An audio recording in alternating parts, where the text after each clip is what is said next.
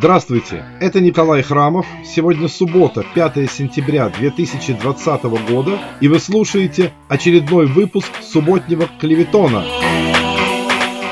Внимание не только российской, но и мировой общественности на уходящей неделе было, разумеется, по-прежнему приковано к столь неудобному для всех Алексею Анатольевичу Навальному, проходящему лечение в Берлине после покушения, совершенного на него в Томском аэропорту. Действительно, после того, как в среду специалисты Бундесвера заявили, что обнаружили в организме отравленного политика следы советского боевого отравляющего вещества «Новичок», имеющегося в распоряжении лишь российских спецслужб и вооруженных сил РФ, вышел натуральный конфуз и самый настоящий элемент неловкости.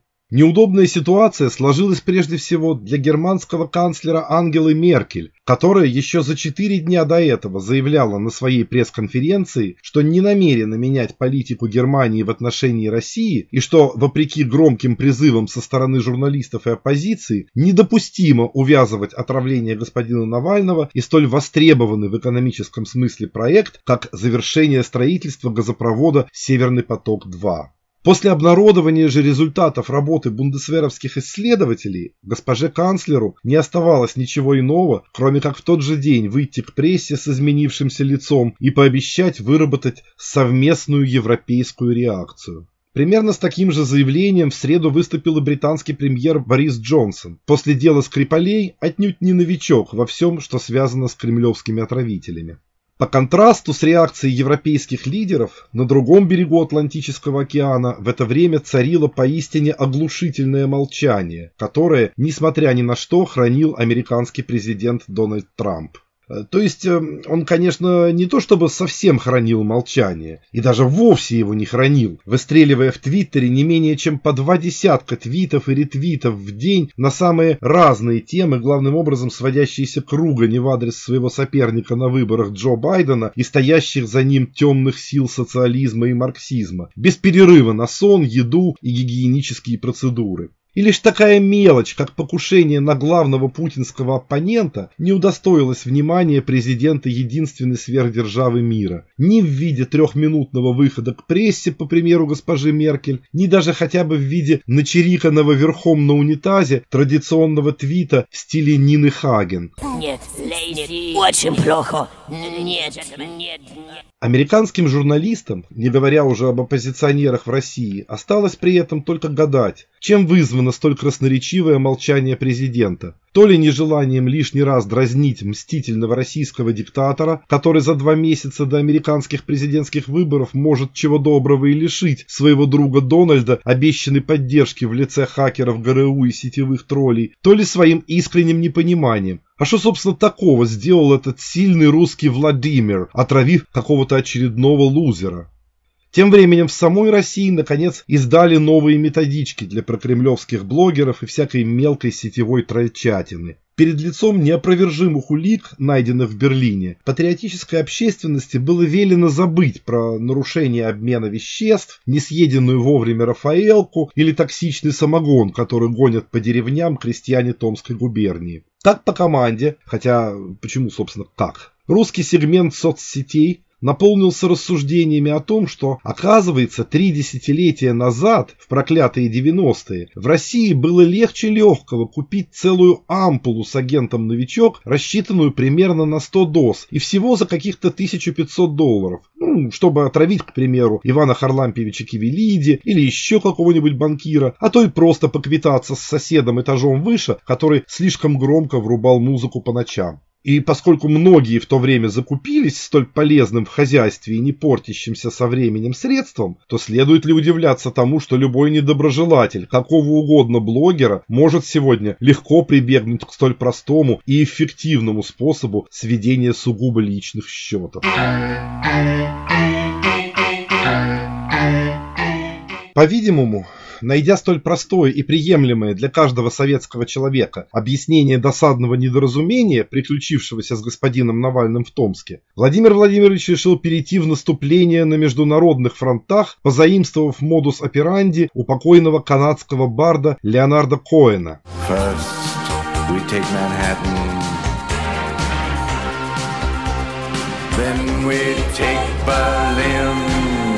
А поскольку Манхэттен, по всей очевидности, уже следовало полагать взятым и до поры до времени надежно удерживаемым другом Дональдом, то кремлевские специалисты по гибридной политике перешли сразу ко второй стадии этого стратегического плана – взятию Берлина, а точнее к штурму Рейхстага. Увы, поскольку для реализации этой операции решили, очевидно в целях экономии, прибегнуть к услугам не тех более-менее солидных фашистов в лаковых ботинках из финансируемой Кремлем, как и прочие европейские ультраправые альтернативы для Германии, а какой-то совсем уж трехгрошовой сволочи, набранной буквально на помойках, то все дальнейшее случилось в точности по Карлу Марксу, заметившему, что все великие события появляются дважды. Первый раз в виде трагедии, второй раз в виде фарса. Все смешалось с самого начала. Собранные в центре Берлина в минувшую субботу несколько тысяч плохо проинструктированных демонстрантов, состоящих из адептов секты отрицателей коронавируса, именуемых в просторечии ковидиотами, борцов с санитарией, гигиеной и рептилоидами в правительстве, а также фриков из движения так называемых рейхсбюргеров, не верящих в существование ФРГ и полагающих, что они проживают до сих пор на территории Германской империи в ее довоенных границах, по всей видимости чересчур буквально восприняли обещания организаторов и решили, что деньги за участие в шоу будут выплачены им наличными прямо из окошечка в российском посольстве, даже не дожидаясь кульминации мероприятия и его завершения. Поэтому, вместо того, чтобы, как договорились, идти на штурм Рейхстага, вся эта разношерстная братья с российскими триколорами, военно-морскими флагами Второго рейха, а также с образами Путина и Трампа, повалила прямиком к зданию посольства Российской Федерации на Унтерден-Линден, где принялась истошно вопить, предательски выкликая своего кумира и благодетеля «Путин! Путин!» Организаторам мероприятия лишь с большим трудом удалось увести вошедших в раж протестантов от русского посольства с вожделенными нефтедолларами к стенам ненавистного рейхстага с рептилоидами, где около 200 закоренелых в своей антисанитарии имперцев и были благополучно задержаны полицией при попытке проникнуть в здание через парадный подъезд. Трудно сказать, в чем именно заключался стратегический замысел московских заказчиков этого шапито и насколько задействованные в нем участники остались удовлетворены сухим остатком от столь весело проведенной субботы. Однако кадры с полицаями, задерживающими протестующих против чего-то немецких бюргеров, на некоторое время заняли свое место в новостных сюжетах российских телеканалов, в каком-то смысле оттеняя видеохронику белорусских протестов.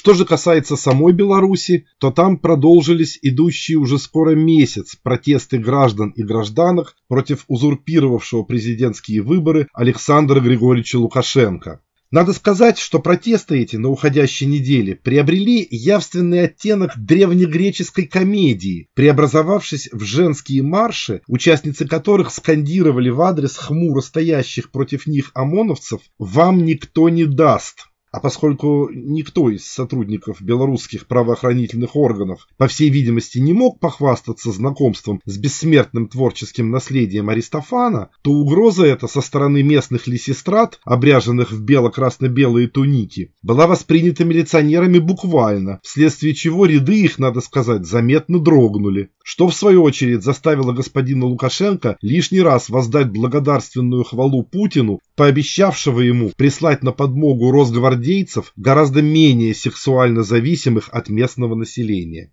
В своем чистосердечном стремлении сделать приятное российскому президенту и посильно отблагодарить его, чем Бог послал, Александр Григорьевич, однако, явно перегнул палку, неожиданно озадачив прилетевшего к нему по делу российского премьера Мишустина с сногсшибательными откровениями. Перехватили разговор. Разговор, э, мы так э, понимаем, с Варшавой, и Варшава разговаривает с Берлином, два абонента э, на связи перехватили э, наша, наша радиоэлектронная разведка военная. И мы перехватили интересный разговор, который отчетливо говорит о том, что это фальсификация. Никакого отравления Навального не было. Э, группа специалистов, я так понимаю, подготовили для Меркель, э, для ее администрации факты, а может быть и заявление, которое она сделала. Сделали они это чтобы, вот цитата, э, чтобы отбить охоту Путину, сунуть нос в дела Беларуси. Я процитировал этот разговор. Понимаете, насколько по-иезуитски поступают эти люди. Поэтому, я думаю, Бортникову надо будет серьезно с Нарышкиным разобраться э, в этой ситуации. Мы и э, голос передадим записанный, и текст передадим. Полностью все материалы сегодня же будут у, э, у, у сегодня-завтра у ваших спецслужб для того, чтобы они разобрались, кому это надо. Вот их стиль. Люди, которым посчастливилось лично посмотреть видеокадры этой встречи, в один голос утверждают, что никогда до сей поры им не приводилось еще видеть столь красноречивого и в то же время абсолютно непроницаемого выражения, как то, которое было написано на лице господина Мишустина, каменеющим с каждым новым словом перехватившего лишку Александра Григорьевича. Что ж, Михаила Владимировича можно, пожалуй, понять. Его прислали в Минск для обсуждения вполне практических вопросов, связанных с переходом белорусской нефтегазовой промышленности под контроль Роснефти. А вместо этого его прямо с порога заставили не на шутку обеспокоиться, что хитроватый колхозный порторг задумал обвести свою кремлевскую крышу вокруг пальца и расплатиться с ней за спасение от взбунтовавшихся подданных не заводами по переработке нефти, а всего лишь свежим анекдотом про Штирлица.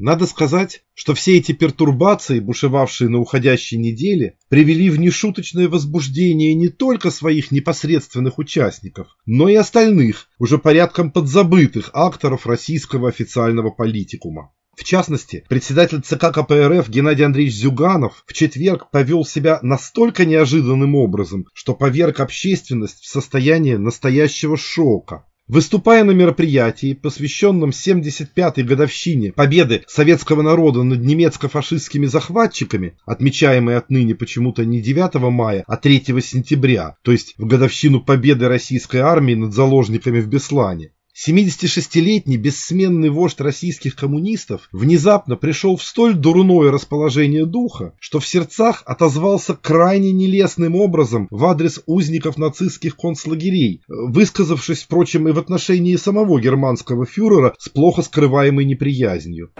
Но мы трижды прикрывали хваленную Европу от ордынского нашествия, и Наполеон, который раздавил щепки, здесь расколотили под Москвой, и Гитлер, который построил концлагеря и сжигал в печах всех подряд, и русских, и евреев, и цыган, и поляков, и всю остальную сволочь.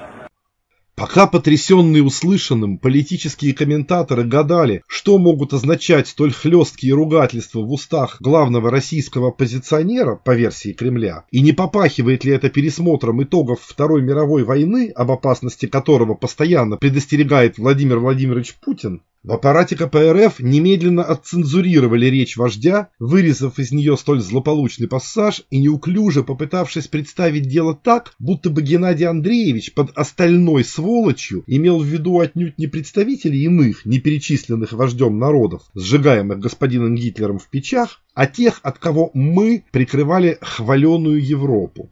Версия эта, впрочем, при ближайшем рассмотрении не выдержала никакой критики, поскольку господин Зюганов, поведавший о троекратном спасении Европы, представил одновременно и вполне исчерпывающий список посягавших на нее супостатов, состоящий из трех позиций. Во-первых, ордынцев, во-вторых, Наполеона и в-третьих, Гитлера остается до конца неизвестным, попробуют ли представители прочей сволочи, выжившие в упомянутых концлагерях, а также их наследники, привлечь престарелого оратора к более подробному ответу относительно того, какую именно сволочь он имел в виду. Однако, скорее всего, этого не произойдет, и наблюдателям не останется ничего иного, кроме как списать ничем не спровоцированное зюгановское злословие на его плохое самочувствие, усталость от многолетней непосильной ноши партийного руководства и глубокую обеспокоенность невзгодами, обрушенными в последнее время на нашу многострадальную родину вышеупомянутой зловредной Европой.